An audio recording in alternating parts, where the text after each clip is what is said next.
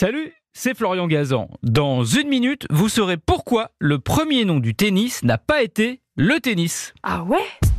Ouais, ce sport inventé par les Anglais, mais dérivé de notre jeu de paume bien français, est né en 1874, mais à l'époque, il ne s'appelait pas encore comme ça. Ah ouais? Ouais, car son créateur, le major Walter Clopton Wingfield, l'a déposé à la Chambre de commerce de Londres sous un autre nom, le sphéristiquet.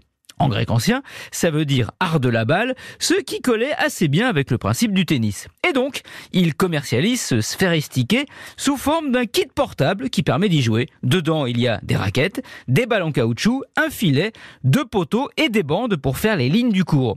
En forme de sablier d'ailleurs, car à l'origine, le cours n'était pas rectangle.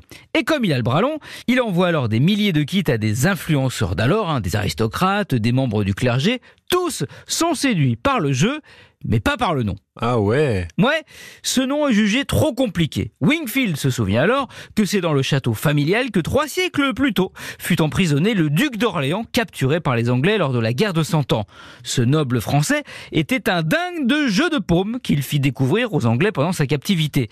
Un jeu qui se jouait avec une balle, un filet et la paume de la main à la place de la raquette. Bref, l'ancêtre du sphéristiquet. Et il se trouve qu'au jeu de paume, le joueur qui servait, avant de lancer la balle, disait à son adversaire tenez. Et on prononçait le Z à l'époque, on disait tenaise, tenaise tennis.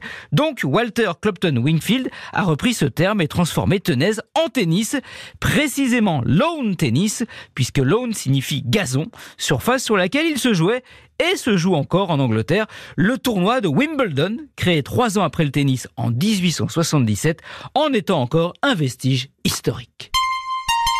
Merci d'avoir écouté cette histoire. Retrouvez tous les épisodes sur l'application RTL et sur toutes les plateformes partenaires. N'hésitez pas à nous mettre plein d'étoiles et à vous abonner. À très vite.